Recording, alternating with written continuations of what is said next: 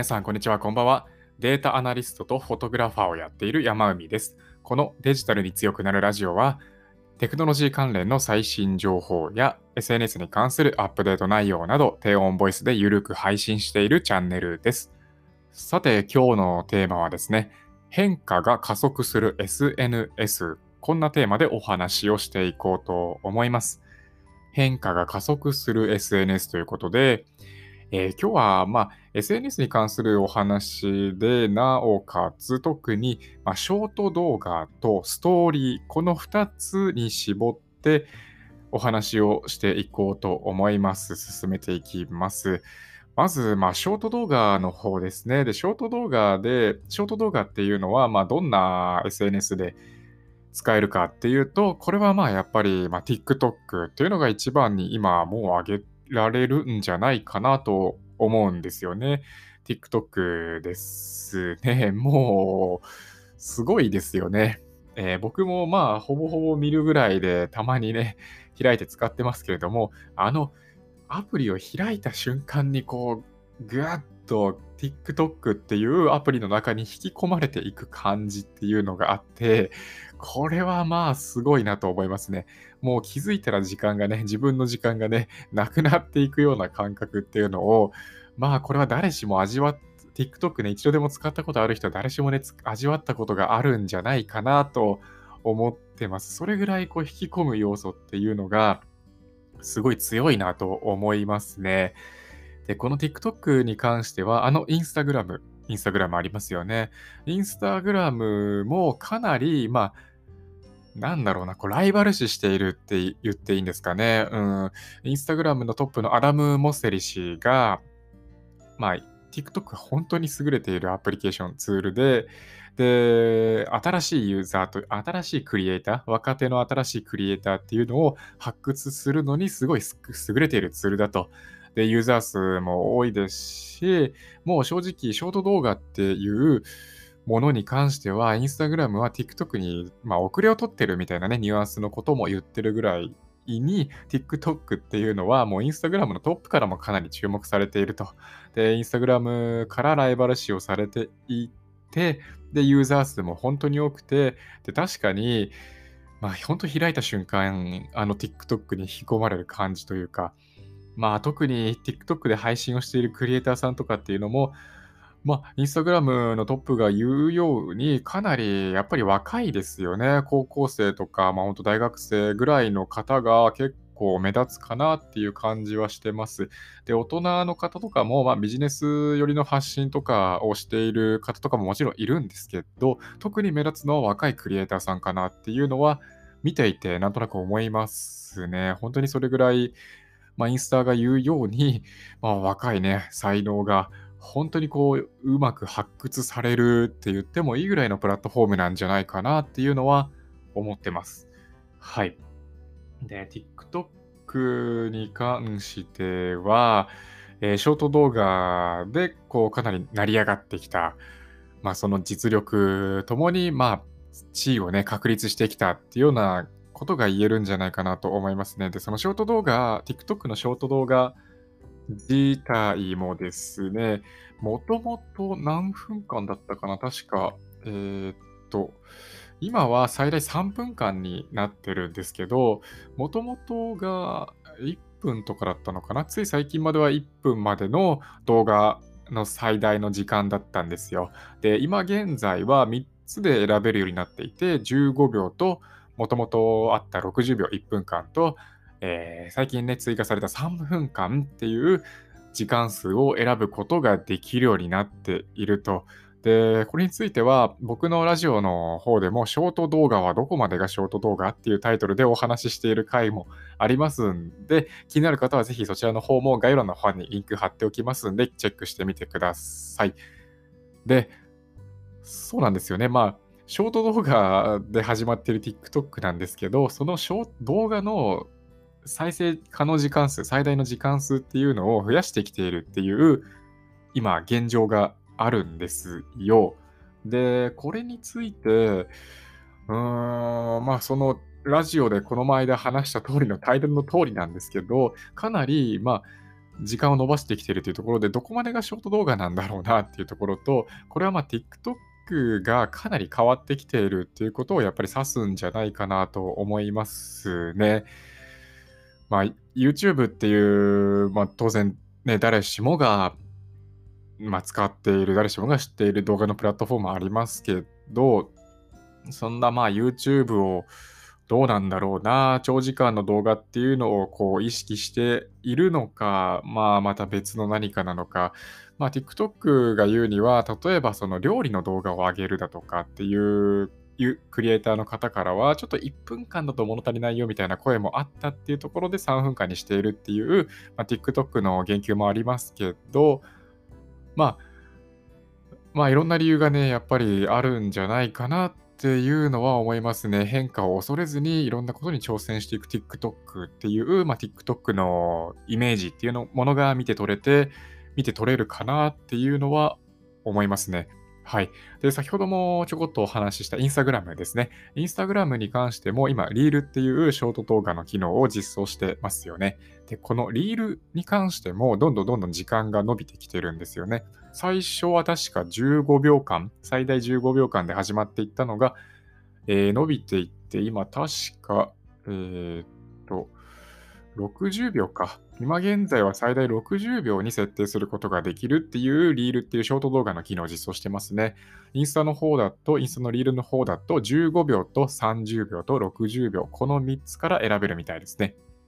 で、インスタグラムに関してはかなり TikTok を追っているというから、まあライバル視しているみたいなね、ところもありますんで、このま60秒、最大60秒っていうリールの動画の最大の時間数をですね、今現在 TikTok が設定している最大3分間、これにね、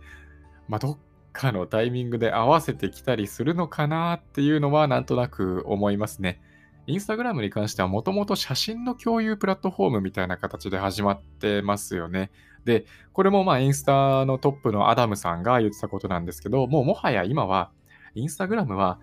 ただの正方形の写真を共有するプラットフォームではないと。まあ、言ってしまえば、まあ、いろんなコンテンツっていうものを発信できるプラットフォームなんだみたいなニュアンスのことを言ってました。もともと写真の共有プラットフォームとして始まってるんですけど、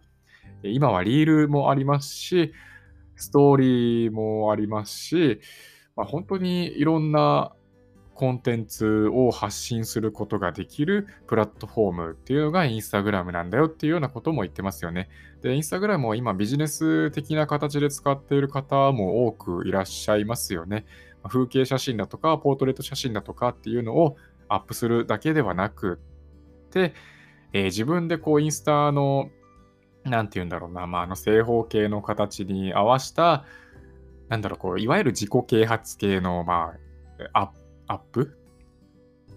投稿って言ったらいいんですかね。まあ、自己啓発系だとか、えー、ビジネスよりの投稿っていうのをインスタグラムの、まあ、画像を用いて発信している方っていうのも結構今多くいらっしゃいますよね。まあ、副業する人だとかフリーランスを目指すっていう方が増えてきているっていうところでそこをターゲットとして発信しているっていう感じなんですかね。まあ、とにかくいろんな人が使っていていろんなコンテンツを発信することができるっていうのがインスタグラムになっていると。で、インスタグラムも今はまあ、このリールですよね、ショート動画の方にかなり、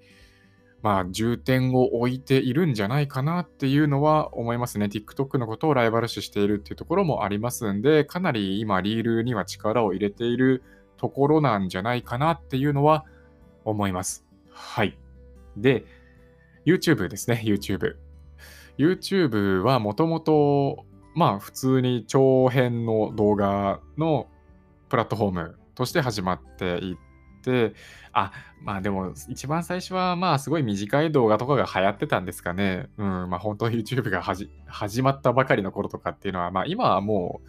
ういろんな、まあ本当に、まあ、シネパティックな動画だとか、まあ Vlog だとか、まあその3分以上とかね、えー、割と長時間の動画5分、10分、場合によっては20分、30分とかっていう動画をアップロードする方ってたくさんいらっしゃいますよね。で、そんな YouTube なんですけど、最近 YouTube ショーツっていうサービスを実装し始めてるんですよ。まあ、まだ今、ベータ版みたいな感じで始めてると思うんですけど、これは、まあ、いわゆるショート動画ですね。YouTube の方もショート動画を始めてきたっていうところで、YouTube も変わり始めてるっていうようなところですよね。で、YouTube ショートの動画の配信者向けの、まあ、ファンドみたいなものを設立していて、いくらだったかな？なんか結構な額だったと思うんですけど、ちょっと忘れちゃったんですけど、まあ数、数百億とか、それぐらいの額だったんじゃないかなっていう、まあ、YouTube ショーツのファンドみたいなものを設立していって、で、YouTube ショーツで、まあ、マネタイズの仕組みみたいなのを今作ってきているっていうような感じで YouTube もショート動画に力を入れてきているっていうような感じなんですよね。この TikTok、Instagram、YouTube の3つを挙げましたけれども、まあ、この 3SNS、特に今ショート動画っていうものにかなり力を入れているんじゃないかなっていうところですね。まあ、TikTok に関してはもともとショート動画として始まっているんで、まあ、力を入れるっていうのは当然といえば当然なんですけど、まあ、特に、まあ、インスタグラムも TikTok のことをライバル視していますし、YouTube、あの YouTube も YouTube ショーツっていうサービスで、えー、ショート動画のサービスを始めてきているっていうところで、マネタイズの仕組みも作ってきているっていうところで、どんどんどんどんショート動画の波が今来ているなっていうのは感じています。はい。で以上がまショート動画、今回ショート動画に関するお話になりますね。で、ここからはストーリー、ストーリーについてお話をして、え最後にまとめをして終わりにしようと思います。ストーリーですね。で、これも TikTok の話になるんですけど、TikTok ですね。TikTok って今、ストーリーは実装してないんですよ。あの、いわゆるま24時間で消えるっていうような、失礼しました。24時間で消えるっていうような投稿ですよね。まあ画像を上げてもよし、動画を上げてもよし、まあその自分が共有した画像とかに文字を付け加えられたりだとか、何かこうエフェクト、エフェクトっていう言葉が合ってるかな、まあエフェクトをかけられたりだとか、まあ SNS によってなんかね、いろんな、ちょっとね、違ったりとかするんですけど、基本的にはま24時間で、24時間限定の投稿っていうのがストーリーっていう機能になりますよね。で、TikTok はまだこれ始めてないんですけど、どうやら TikTok もストーリーを今テストしている段階みたいですね。はい。えー、とあるまあ外国のマット、マットなんとかさん、なんて読むのかこれいつもちょっとね、わからないんですけど、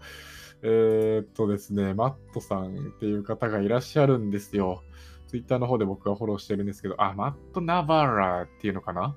マット・ナバラ、ナバラ、わかんないんですけど、まあ、この方が、あの、TikTok が今、ストーリーの、まあ、いわゆるこの方は、まあ、SNS だとか、まあ、ソーシャルメディアとかの、まあ、コンサルタントとかマーケターみたいな感じで働かれている方で、この方が、まあ、TikTok が今ストーリーをテストしているみたいなね、ツイートをして、それがちょっとまあバズってるみたいな感じなんですよね。で、まあ、アメリカとか、まあ、海外の SNS とか、まあ、テクノロジー関連のことについて書いている、まあ、サイト、記事のサイト、ウェブサイトの企業とかが、まあ、TikTok にね、実際にその、本当ですかみたいなね、えー、メッセージを加えたと、えー、送ったところ、まあ、TikTok からもなんか回答があって、まあ、まあ、今テストしてる段階だよ、みたいな。まあ、全然あの、細かいことはまだ全然分かってないんですけど、まあ、確かに TikTok は今、ストーリーっていう機能をテストしている段階みたいですね。はい。で、TikTok はもともとショート動画で始まっていたと。ショート動画で始まっていたと。で、ショート動画の最大の時間っていうのを最大最近3分間に伸ばしてきたっていうところで、ショート動画の時間が伸びてきて、本当どこまでがショート動画なんだろうな、みたいなところもあると。で、そんな中、ストーリーっていう機能もテストしているっていうところで、まあ、すごいですね。変化が本当に激しいなっていうのは、この TikTok を見てればなんかもう SNS 今もう変化が激しすぎて追いつけないみたいなね、そんな状況に陥ってしまうぐらいの感じかなっていうのは、えー、僕は今そんな感じですかね。で、このストーリーを始めるテストしているっていうところで、うーん、まあこれが受けるかどうかっていうところは、まあ本当にやってみないとわからないっていうところはありますけれども、まあ、まだ TikTok って結構クリエイターの視点に立ってみると広告がなんだろうな、その、載せるタイミングがあんまりよくわからなかったりだとか、まあ、あんまりマネタイズはできるんだけど、マネタイズがそんなにすごいしやすいかって言われるとそうでもないみたいなんですよ。で、このストーリーが加わることによって、また、まあ、えー、TikTok の中の、サービス、コンテンツに幅を持たすことができますよね。なので、なので、まあ、このストーリーの中に、わかんないですけど、このストーリーの中に広告を混ぜるだとか、まあ、うん、ストーリー、今、企業とか、まあ、インスタのストーリーとかで言うと、とある人のストーリーとストーリーの間に企業の広告とかが入ってきていたりとかもするんで、まあ、広告の配信とか、広告を TikTok で載せたいっていう方にとっても、このストーリーの機能っていうのは結構いい風に働いていくんじゃないかなっていうのは思いますね。はい。まあ実際にいつ実装されるかっていうところと、で、日本でいつ実装されるかっていうところもね、わからないんで、まあ大体、まずね、どっかの海外の国で始めてから、まあ日本にね、需要があれば日本の方でもね、展開されていくのかなっていう気はしてますけど、まあ特にまだどの国で、で、いつから始まるかっていうのはわからない状況ではあります。ただ、TikTok がストーリーを実際に始めた時から、またね、何かが大きく変わり始めるんじゃないかなっていうのは思いますね。はい。で、ユーザー数も今、TikTok は全世界で何人いるのかな？月間アクティブユーザー数、いわゆる MAU、マンスリーアクティビティ、アクティブユーザーですけど、これが今何人だろう？8、8億、7、8ぐらいいるんですかね、9億とか。まあ、10億人近い数字だと思うんですよね。なんか今年の、今年が終わるまでに TikTok の全世界の月間アクティブ、アクティブユーザー数が10億人いくんじゃないかみたいなね、こともなんかの記事で見たんですけど、まあ本当その波もね、えー、立たせるんだろうなっていうのは思いますね。はい。で、ストーリー機能で忘れちゃいけないのが、これもやっぱりインスタグラムなんですよね。インスタグラムに関しては、もう本当、なんだろう、そのストーリー機能の王様とでもね、僕は言えるんじゃないかなって思うんですけど、もともとその画像の共有プラットフォームとして始まっていて、で、あんまりその普通のいわゆるフィード投稿で、インスタで投稿をしすぎてしまうと、なんかこう、見ている方から逆に嫌われてしまうみたいな、そういった傾向ってインスタの方だとあると思うんですよね。で、ただ、発信、インスタでもっといろいろ発信をしたいっていう人はいると。この需要を叶えるために、ストーリーっていう機能を始めてるんじゃないかなっていうのも言われてますね。はい。まあ、っていうのもあって、本当インスタだとフィード投稿はまあ1日1回とか、まあ本当数日に1回とかで抑えめなんだけれども、インスタのストーリーに関してはもうバンバン投稿してるよっていうね、方も結構いらっしゃるんですよね、実際に見てみると。まあそれぐらいインスタの Tik あインスタの TikTok ってなんだよ。インスタのストーリーっていう機能は、えー、インスタで本当にいろいろもう一日何回も発信したいよっていう方に向いている機能なんじゃないかなっていうところですよね。で、あと、ツイッターですね、ツイッター。ツイッターに関しては、つい最近まで、8月3日までかな、えー、期間的には本当どれぐらいだろうな、1年も満たなかったかな、どうだったっけな、まあ本当つい最近始まって、つい最近ね、終わったっていうツイッターのフリートっていう機能があったんですよね。まあこれはいわゆる Twitter 版のストーリーみたいな感じと思ってもらえればいいと思うんですけど、これも24時間で消える投稿ですね。ストーリー投稿ですよね、ほんと言ってしまえば。で、Twitter はつい最近このフリートっていう機能やめちゃったんですよね。廃止してしまったんですよ。Twitter 曰く、まあ、新規のそのユーザーとかがそのフリフリートの機能とかを使ってくれて、どんどんどんどんまユーザーが増えていくっていうのを期待していたんだけれども、まあ、意外とフリート機能を使う人が多くなかったと。少なかったっていうところでもうなんか思い切ってやっぱやめようみたいな感じでやめるみたいですね。はい。まあそうですね。確かにフリートに関して言うと、まあもともとずっとツイッターを使っている方が、まあ本当お遊びみたいな感じで、あ、こういう機能も今できたんだ、みたいな感じで使っているのかなっていう人が多いかなっていう印象は確かにあります。で、ツイッターって、まあなんだろうな、そのストック性が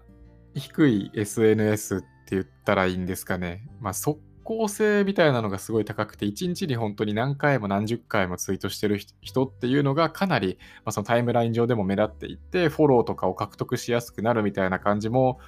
言われている SNS なので、まあ、なんだろう、その、本当1日にね、1回、2回とかつぶやくぐらいだと、自分をこうアピールするみたいなことってできづらい SNS だと思うんですよね。で、まあ、その時の、その人のま気持ちだとか、えー、本当にこのタイムリーな話題っていうのが特に流れやすいっていうのが Twitter っていう SNS プラットフォームだと思うんですよ。で、まあ、そんなタイムリーな話題が流れやすい Twitter っていうところに、この24時間限定のフリート、まあ、いわゆるストーリー、Twitter 版のストーリーですよね。これが実装されたところで、なんだろう、その新しいあんまりその、まあ確かに新しい機能ではあるんですけど、ツイッターの、なんて言うんだろうな、まあ、コンセプト上って言ったらいいのか、ちょっとうまい言葉が見当たらないんですけど、まあ、ツイッターとしてみれば、確かに新しい機能ではあるんですけど、